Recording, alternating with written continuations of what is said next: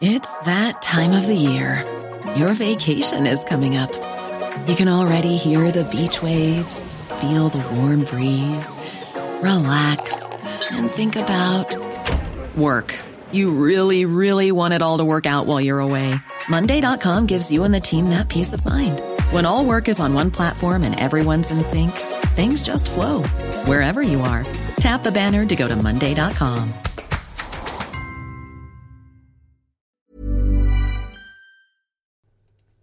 Welcome to the FT's Big Read, a weekly podcast featuring the best of our long form reporting from around the world.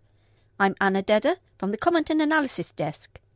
In this podcast, Jamie Smyth finds Gina Rinehart, Australia's richest person, poised to achieve her greatest ambition.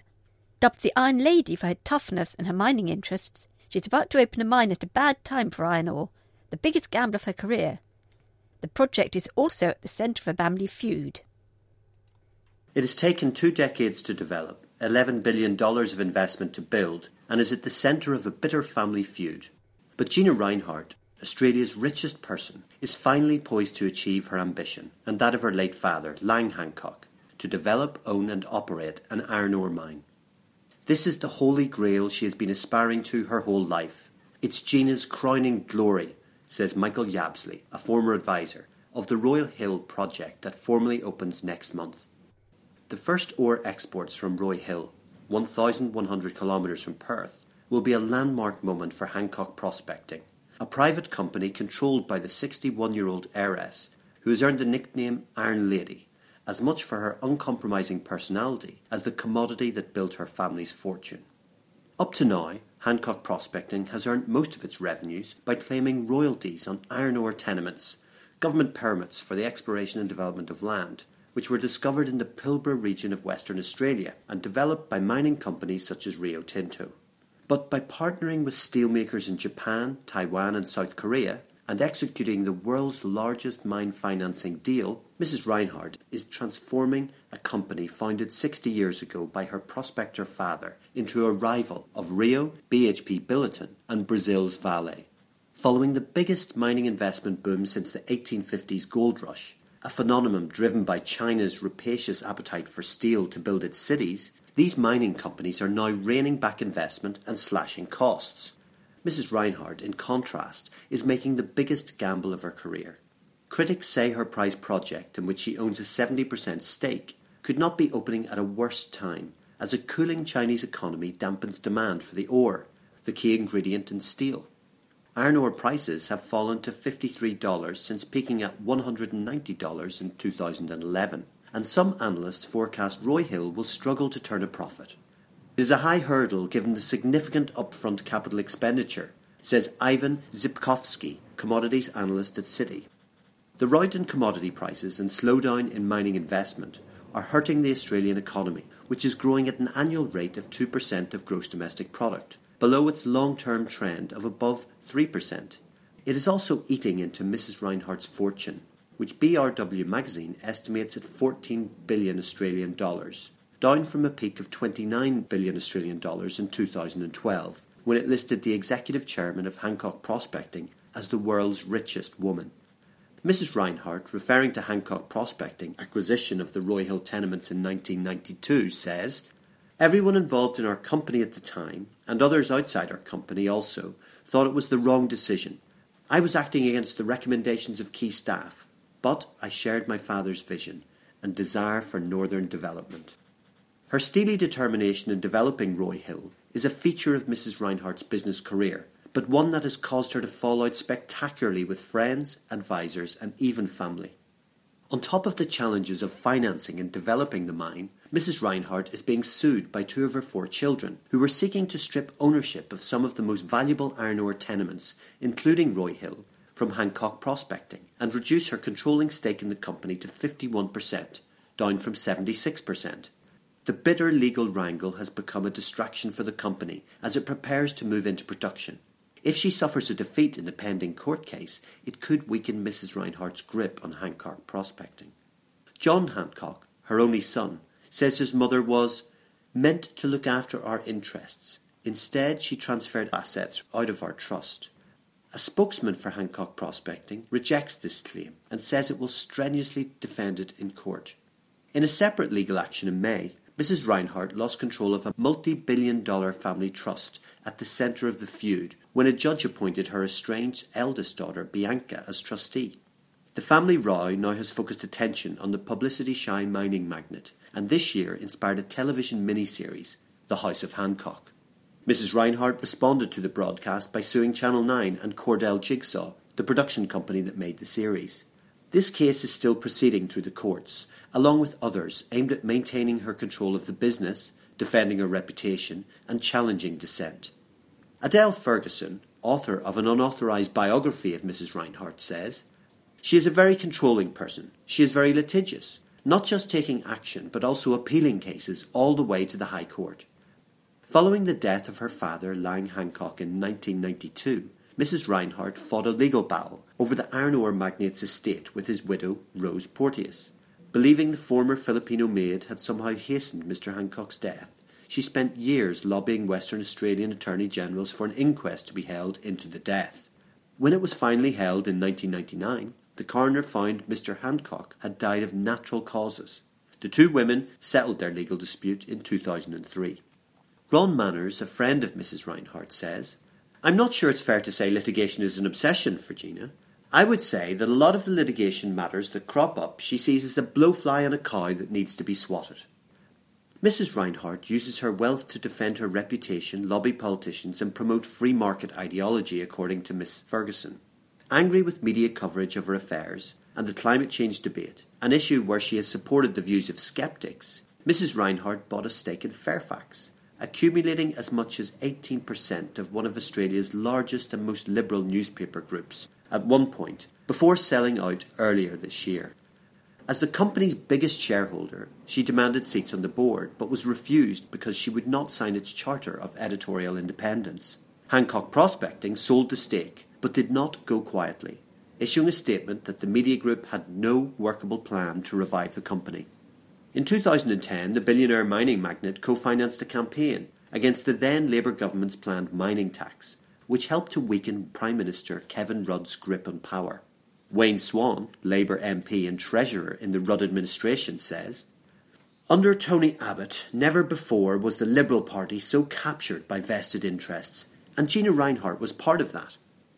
Defending her opposition to the Labour programme, Mrs. Rinehart says I opposed bad policies like any responsible citizen and business can.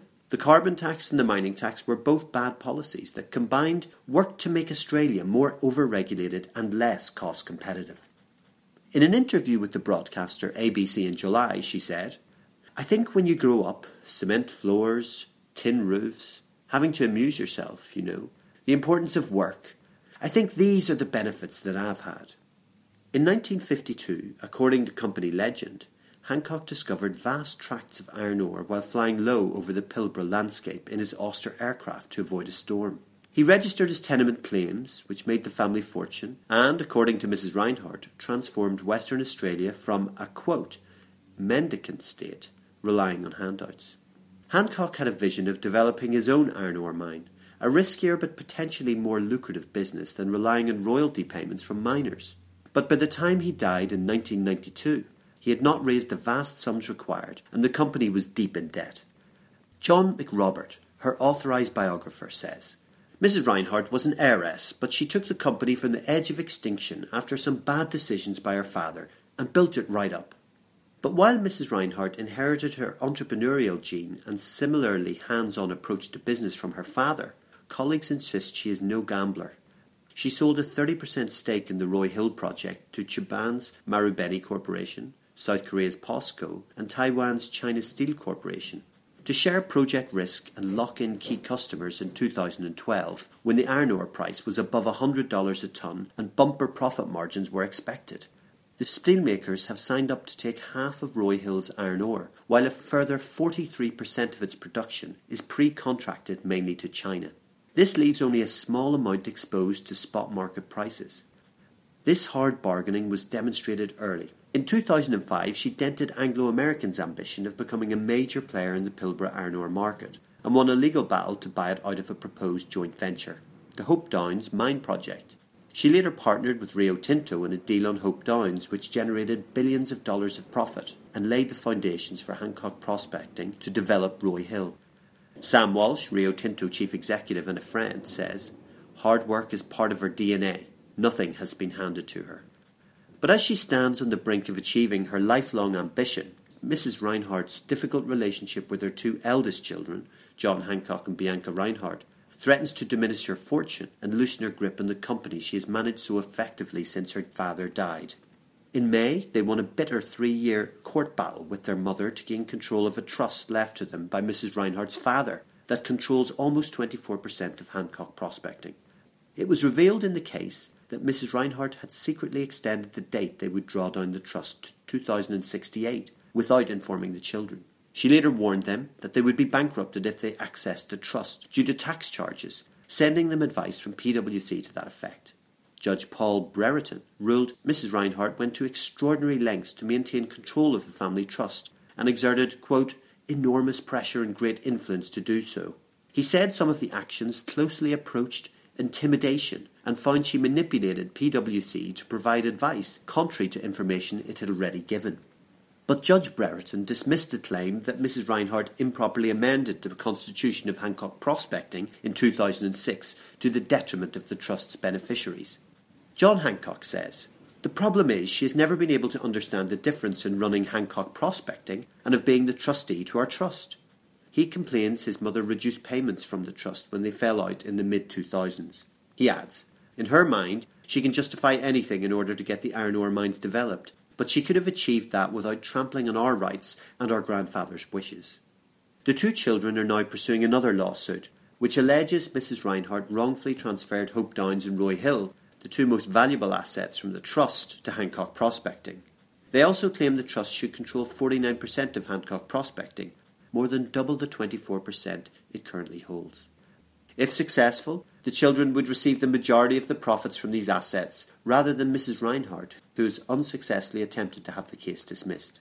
In a statement, Hancock Prospecting said, quote, These matters are presently before the court adding that, quote, it is not appropriate that they be commented upon. The matters will strenuously be defended in the appropriate forum. It adds, it is with regret and disappointment that parties to litigation should choose to air their views outside court, particularly where those views show scant regard for accuracy or adherence to the actual issues in dispute. In the ABC interview, Mrs. Rinehart said the children did not appreciate her efforts in building the business and increasing the value of what's in the trust and implied her actions were geared towards making them stand on their own feet. They say that if you give children too much, they don't get the joy out of work. They just want the unearned things to keep falling from the sky, Mrs. Rinehart said. Observers say the legal dispute cries out for a settlement, which would remove a costly distraction for Hancock prospecting, just as Roy Hill moves into production. But with tens of billions of dollars at stake and feelings running high on both sides, it is impossible to predict the outcome. Mr. Hancock says, My relationship with my mother is complex. At times I think it is irreconcilable, especially when all the difficulties she has put me through was so unnecessary. But Bianca and I recognise her contribution to the development of the family assets. I've always said we would operate very well as a team. Even when we're on a budget, we still deserve nice things. Quince is a place to scoop up stunning high end goods for 50 to 80% less than similar brands. They have buttery soft cashmere sweaters starting at $50, luxurious Italian leather bags, and so much more. Plus, Quince only works with factories that use safe, ethical, and responsible manufacturing. Get the high-end goods you'll love without the high price tag with Quince. Go to quince.com/style for free shipping and 365-day returns.